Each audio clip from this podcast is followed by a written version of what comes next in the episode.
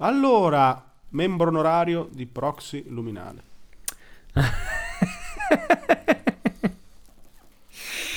Membro onorario, beh sì, dopo, tanti, dopo tante puntate assieme me lo sono, me lo sono guadagnato questo, questo nome di membro onorario. E devo dirti la verità, oggi mi sono anche guadagnato il diritto di lanciare la sigla.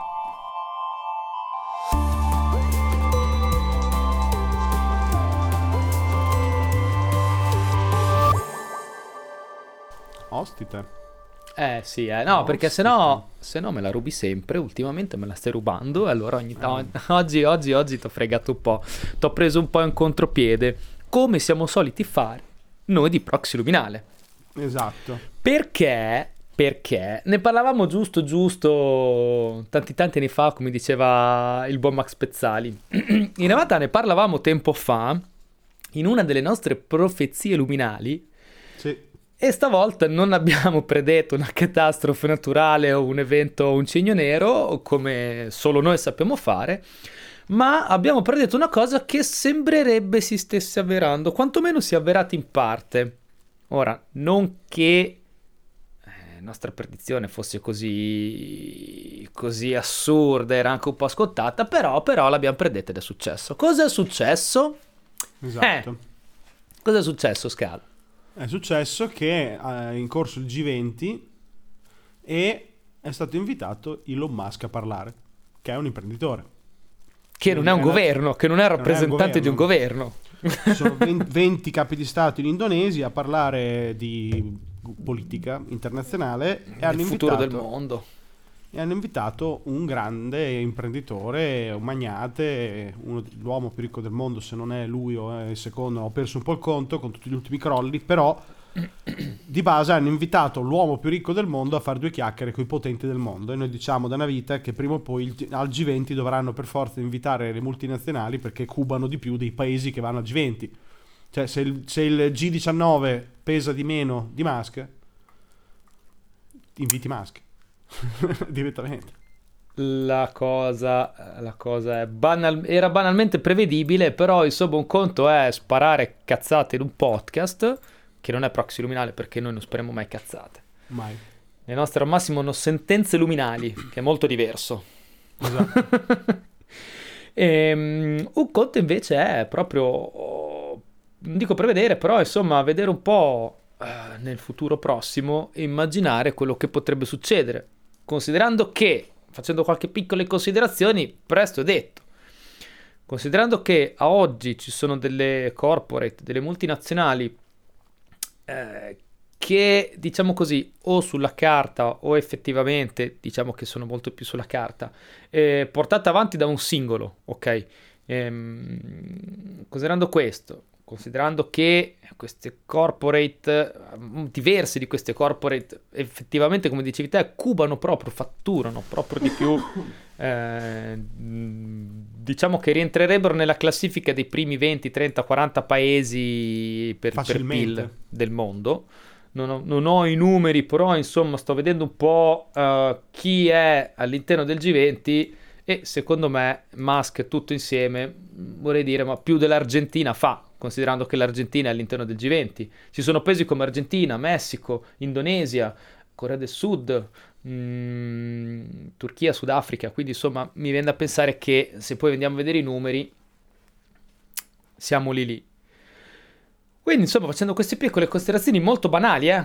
senza, senza, passare, senza fare troppi, troppe analisi approfondite, l'idea che qualcuno prima o poi sarebbe stato invitato, non chiaramente direttamente, magari marginalmente, o quanto sia per un ospitato, quanto sia per un intervento, la cosa era abbastanza, dai, nell'aria, non poteva non essere così, non poteva non essere così. No. Chiaro è, secondo me, che una volta che però succede, eh, poi non te ne più indietro. No. Oltretutto devi considerare una cosa molto importante, dobbiamo considerare che oltre che essere ricchi, perché la ricchezza in sé, uno dice, vabbè ma mica inviti al G20 perché un paese è ricco, magari ha invitato il Messico perché è strategico. cioè, capito cosa intendo? Magari inviti certo, un paese certo. perché è strategico. Bene, questi multinazionali hanno fabbriche in tutto il mondo contemporaneamente. Mm. Hanno uh, foreign workers che lavorano da remoto in tutto il mondo, squadre che si muovono in tutto il mondo per aprire cantieri, fare cose. Cioè sono multinazionali e globali in, nel puro senso del termine. E quindi da una parte sono strategici per definizione perché a volte vanno in certi posti portando eh, capitali e se se ne vanno portano il caos quando certe multinazionali vanno ad aprire eh, grandi venture eh, in paesi in via di sviluppo, quando loro se ne, se ne vanno portano via so, l'80% dei soldi circolanti praticamente. E d'altro canto sono anche eh, appunto interessati loro stessi alla politica internazionale perché il loro business, essendo multinazionale, dipende dagli accordi che vengono fuori da questi G20, G8, G7, G sto cazzo. Quindi di base hanno, hanno pieno diritto di stare seduti potenzialmente al G20, solo che ci dà fastidio dirlo perché non sono stati. Eh, è una questione puramente formale. Ah, secondo sì, me sì. è un po' bionivoca anche la cosa.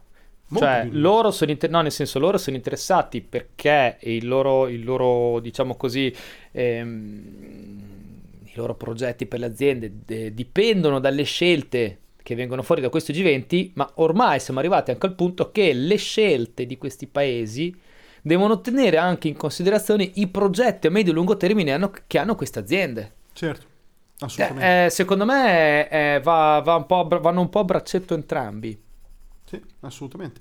E quindi succede che ti trovi appunto che invitano soltanto per un intervento ma è, un, è, il primo passo per fare il G20 delle multinazionali contemporaneamente al G20. Cioè mi aspetto che i primi passi siano che facciano il G20 e contemporaneamente nello stesso posto, negli stessi giorni, eccetera, eccetera, facciano anche il, l'M20 che è Multinational 20, cose così. Tutto lì. E per poi arrivare al punto che inizierai a non avere più il Messico, perché il Messico non ti serve più, e si siede direttamente una multinazionale. E piano piano finisce così. Anche perché prossimo, la prossima profezia luminale che aspetto al varco, che abbiamo battezzato ormai anni fa e me l'aspetto che succeda, è che arriveremo al punto in cui uno Stato verrà preso da una multinazionale direttamente. In toto. Verrà Ufficial, preso. Ufficialmente proprio. Sì, governerà il, il, il, il legale il CDA, il CDA, CDA dell'azienda. Sì. Anche Parlamento, adesso... Non ci sarà più un Parlamento, ci sarà il CDA e non ci sarà più il Presidente, ma ci sarà il CEO. Sì, un, prendono il Laos perché nel Laos c'è quattro cose che gli servono, ma soprattutto perché gli serve avere uno Stato.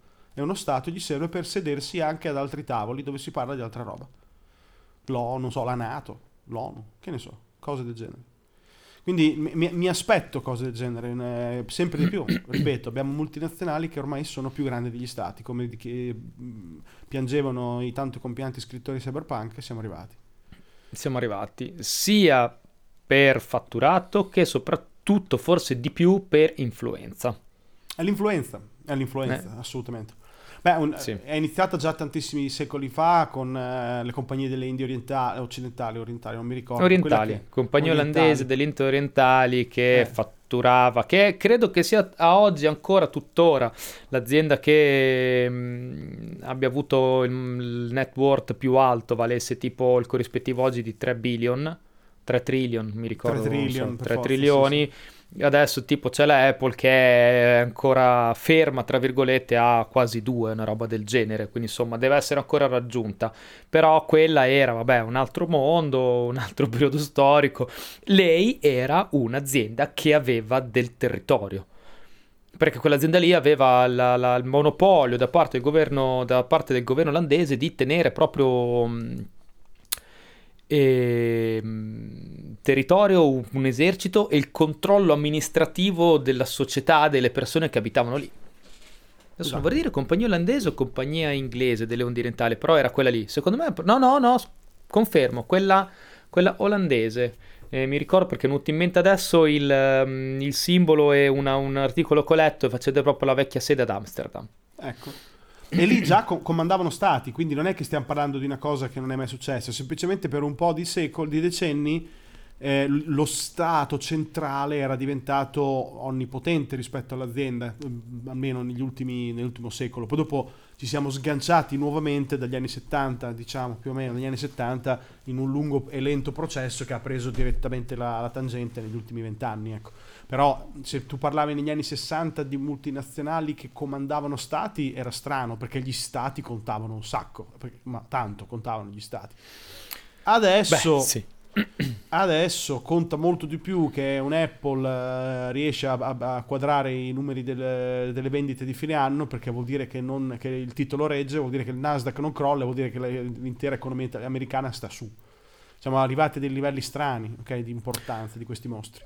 Guarda, ti posso dire forse um, che ho la differenza tra oggi e magari 50, 60, 70 anni fa, anche un secolo fa, forse la differenza sta non quanto nel potere concreto, implicito, monetario e di influenza, um, tanto quanto nel, nel, nel potere dell'influenza della, della, persona, del rappresentante o comunque del nome del brand che adesso è in giro e prima forse era un po' più nascosto. Mi è venuto in mente perché pensavo, ho sempre pensato, che ne so, alle grandi aziende petrolifere, le, sette, le, fam- le famose sette, sette sorelle, sorelle sì. che secondo me una volta, forse oggi un po' di meno, magari anche oggi, ma lo sappiamo un po' di meno perché non si, pub- non si autopubblicizzano più di tanto Probabilmente una volta comunque anche loro avevano la stessa influenza e lo stesso potere, ma magari agivano un po' meno a sotto i riflettori.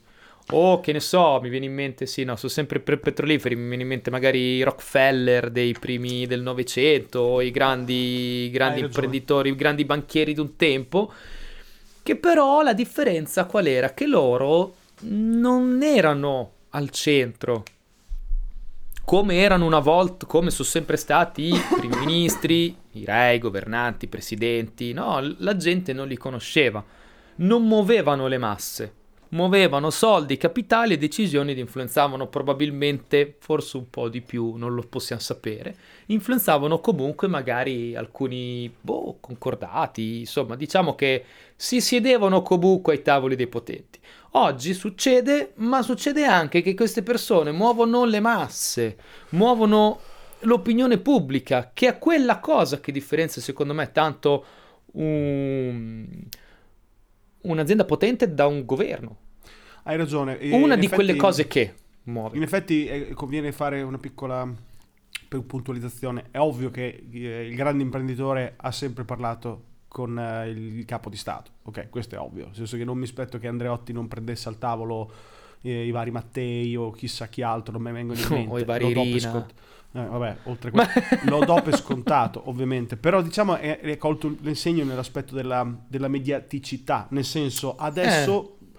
per noi comuni mortali è normale iniziare a considerare Musk sia un capo di Stato, cioè sia un imprenditore che piano piano una persona dell'influenza che arriva alla politica e non ci stupiamo, ok?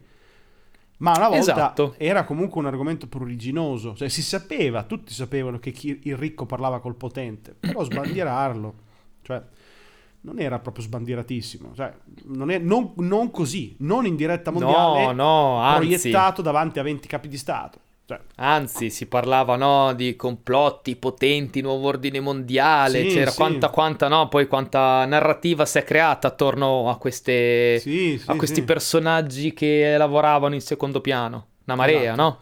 Pensa che proprio adesso, eh, letteralmente qualche secondo fa, mi è arrivata la notifica perché Musk ha, post- ha twittato qualcosa ha twittato questo, un sì col punto esclamativo in italiano al commento di un articolo di La Repubblica che, che parla perché Starlink di Elon Musk può diventare un'opportunità per l'Italia.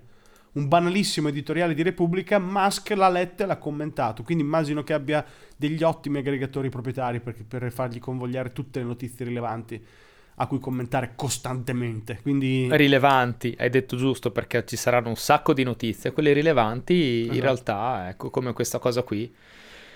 Quindi vedi, vedi, parla italiano, no? Adesso tutti diranno, cavolo, eh, Musk parla italiano, no? E quindi è una questione di, di mediaticità, l'hai colto, hai colto bene nel segno tu. Eh, Rockefeller sicuramente era mediatico nel senso che probabilmente prendeva la macchina di lusso, andava nel ristorante di lusso, nell'hotel di lusso e sembrava tutto di lusso. Però non passava tutto il giorno a twittare non bastava tutto il giorno a, a parlare No. o commentare o dir la sua. Adesso questi grandi potenti ricchi commentano e dicono la loro sulla politica e influenzano Su- anche la su politica. tutto, quindi sulla pro- è politica. proprio diverso. Anzi, senza aver paura di andare contro una assolutamente. corrente, una scelta, una decisione, una legge. Hanno, si sentono proprio in potere, forse, forse ce l'hanno, non lo so. Si sentono comunque potere e diritto di dire la loro su certe cose, aumentando il loro potere, aumentando la loro influenza, come dicevo, sulle, sulle non dico, cioè non sulle masse, nel senso controllo della massa, ma andando a influenzare in maniera o- oltre confine eh, l'opinione pubblica. Sì. Andando a far vedere, diciamo così, la pro- a dare la propria opinione a tutti, mettendola in vetrina, senza doversi preoccupare di quello che sta dicendo. Perché, come si suol dire, too big to fail. Posso permetterlo, lo posso fare. Se io domani vado a dire il presidente degli Stati Uniti per me dice delle robacce, io non comprometto le mie, eh, le mie fabbriche in Texas. Giusto? Perché secondo me non- non- non hanno più il potere, i governi, di agire in questo senso, No. ormai. Per quello che dicevi tu. Hanno un sacco di... muovono un sacco di capitali, muovono un sacco di accordi e, e indubbiamente danno da mangiare a un sacco di gente. Sì. Alcune, Cioè, alcune magari sono talmente legate, ad esempio, alla Cina, che in realtà il rapporto è praticamente soltanto univoco, nel senso Apple, per dire, lavora prevalentemente con la Cina dove produce Sì. la sua roba. Ci sono altre multinazionali molto più ramificate. Lasciamo stare le industrie petrolifere, che ovviamente lo sono, ma al giorno d'oggi l'industria petrolifera come cubatura non cuba più come una volta. Cioè, adesso l'industria petrolifera è grossa, sicuramente parlando, ma la te- il tecnologico è molto più grosso Molto più grosso. molto più grosso e quelle lì invece sono iper ramificate quindi è proprio hanno mercati dappertutto pensa a un Samsung che deve venderti un telefonino come una lavastoviglie come una lavatrice in ogni supermercato di questo pianeta parlerà pur con tutti Non riesco, non riesco neanche a immaginare. con tutti, eh, in tutto la grandezza della rete di conoscenze, della rete di relazione che ha un'azienda come Samsung, per me ammetto è fuori scala. Sì, fu- assolutamente, assolutamente fuori scala. Ecco, è quel tipo di cosa che porterà piano piano a una convergenza. Non mi stupirebbe che invece che trovare eh, aziende che si vanno a sedere alla- al tavolo della- del G20, avremo proprio a- stati che inizieranno a ragionare e lavorare come aziende, semplicemente. È capace che nel lungo periodo perderemo il concetto di presidente del consiglio, diventerà un CDA. Eh, oppure, oppure quello sarà il grande Lungo freno. periodo. Che quello probabilmente sarà il grande freno perché eh, non si potrà. Non si potrà. Alcuni stati no, Ehi. altri sì. Ah, ok, ok, ti concedo questa cosa qui perché eh, prendiamo come esempio uno Stato non prettamente democratico secondo i nostri canoni occidentali. Prendo una a caso? La Cina? a caso, ho pescato nel mucchio, in una urna dove c'era un solo bigliettino. Esatto. Effettivamente la Cina, se la vedi un po', mi hai fatto vedere tu un video molto interessante su come funziona nel- nel- un po' più nel dettaglio, diciamo così, tutti gli organi che, che- che- che te- che- che detengono il potere in Cina. È effettivamente un, un potere gerarchico definito su monopartitico che governa, perché gli altri partiti, altri partiti in realtà ci sono, ma non possono entrare al governo. Beh, è una cosa un po'... È stranissimo. Una macchietta sta cosa, sì sì, è come dire che l'azienda dopo un tot di persone deve avere il sindacalista, però poi dopo ho detto che lo devo avere, non che lo devo ascoltare, non so, una roba del genere mi viene a pensare. Effettivamente la Cina un po' è quella che ho in mente adesso che più si avvicina effettivamente al concetto più di azienda che di Stato. Ah, detiene il potere delle azi- eh, proprio sulle aziende delle dello Stato che le controlla tutte. Detiene il potere sulle import-export, su tutto. Su tutto. Quindi sì, è la cosa più simile. Anche in Russia, oligarco e presidente non fa una gran differenza. Eh. Cioè, Beh, sì, sì. Diciamo che in una democrazia considerata europea e occidentale, ok, è difficile per noi accettare una cosa del genere, ma non sono così sicuro che siano più gli stati messi come noi rispetto a quelli che non sono messi come noi. Non ne sono così sicuro. Non vorrei farla conta, sarebbe una conta un po' inquietante. Ma guarda, proviamo a fare uno spaccato del G20, vediamo un po' cosa potrebbe venire fuori, ok? Ho qui davanti eh, la lista degli stati presenti più gli ospiti invitati, mm. ok?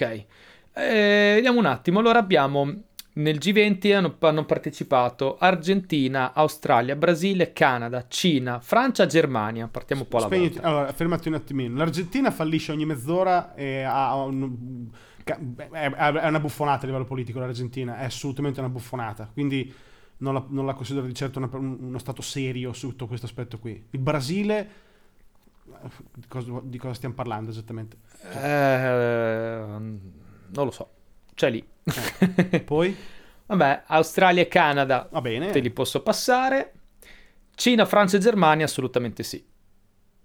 Cioè, hai la Cina, che è quella che dicevamo prima, Francia e Germania. La Cina, no. Sì, sì, no, Francia e Germania, insomma, cioè nel senso, va bene che siano al G20, ah, le sì, capisco, sì, non, c'è nulla di cui, non c'è nulla di cui parlare su Francia e Germania, eh, le conosciamo abbastanza bene, quindi certo, nulla, certo, nulla da dire in più. Sì, sì, comunque c'hai ragione, Cina ne abbiamo parlato, Francia e Germania, secondo quello di cui dicevamo prima, non sono da nominare. E va bene, nella prima lista l'abbiamo fatta. Seconda riga. India, Indonesia, Italia, Giappone, Messico, Corea del Sud e Russia.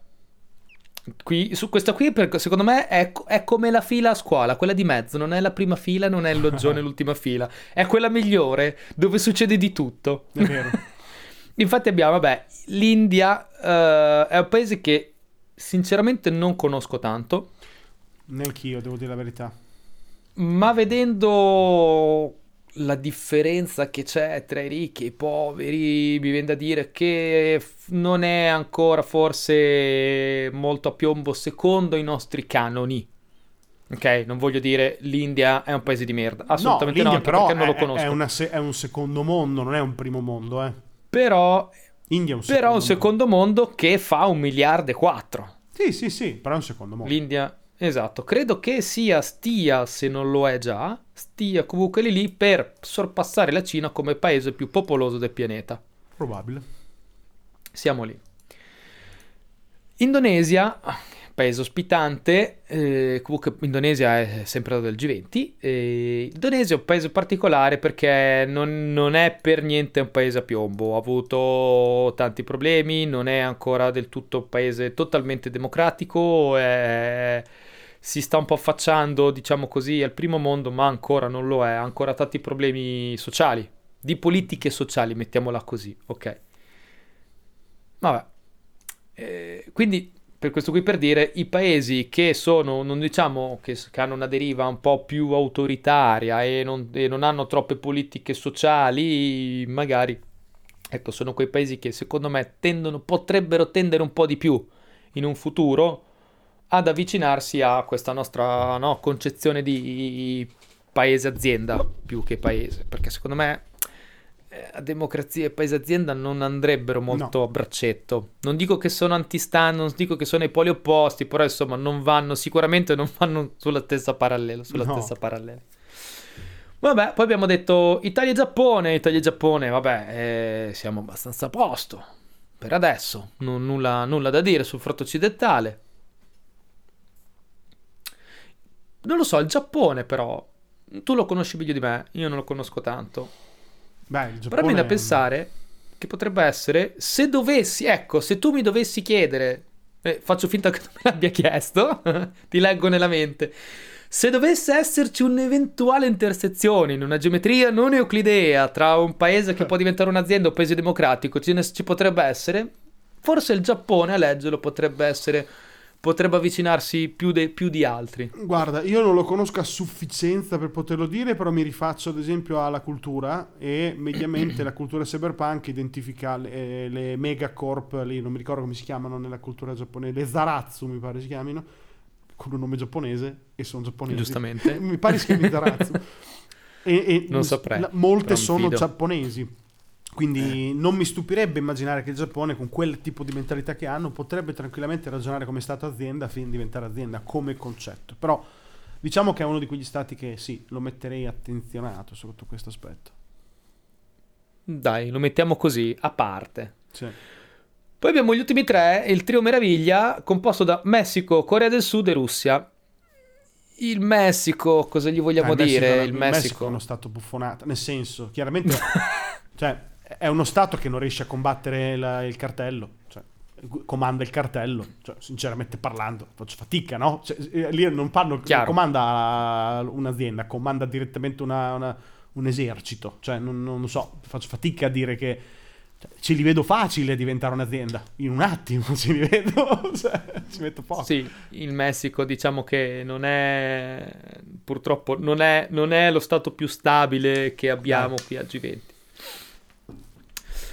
A Corea del Sud, La conosci che devo ammettere veramente è uno stato abbastanza incomprensibile, da quello che mi hanno detto diversi coreani, è veramente mi sembra di quello stato dove non c'è collegamento tra, il- il- come si direbbe, le chiappe e il cervello.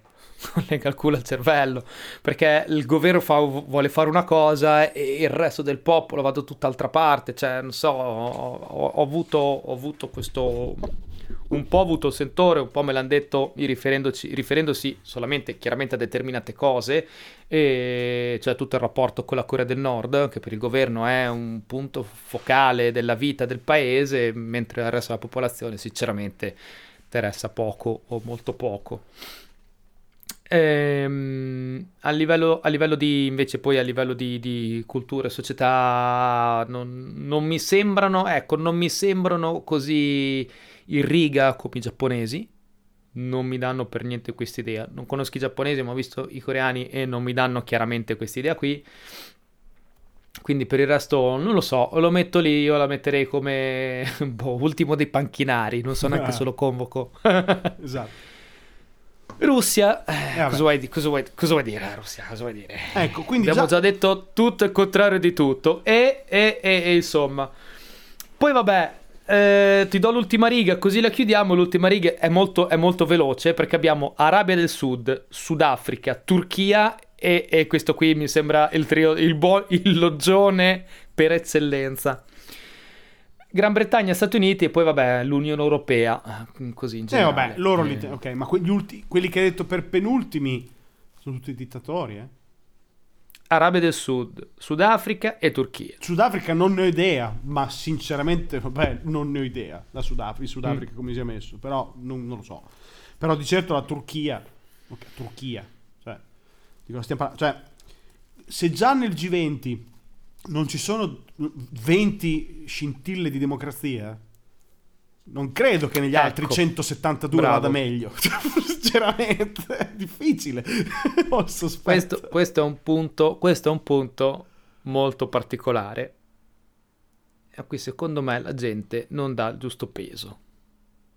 Abbiamo appena elencato i paesi del G20, se facessimo un conto, non da fare, ma insomma abbiamo notato che comunque sia, non dico che siamo 50 e 50, ma c'è una buona componente dei, dei primi paesi che decidono le sorti del mondo, che non sono neanche paesi totalmente democratici, non secondo il nostro aspetto di, di- di- di persone che vivono in Occidente, ma secondo i diritti naturali dell'uomo, ok? A questo punto qui mi viene da dire, se ci sono stati rappresentanti di questo calibro, cosa ci fa, f- co- cosa frena il fatto che ci possono essere CEO aziendali come Elon Musk che almeno da quello che sappiamo noi chiaramente siamo abbastanza certi che non fa impiccare i- nel centro della fabbrica l'impiegato più cattivo del mese o magari non so non, non- ok non si mette a torturare l'impiegato che è, non so l'impiegato con le peggiori performance di tutta l'azienda al massimo lo licenzia suppongo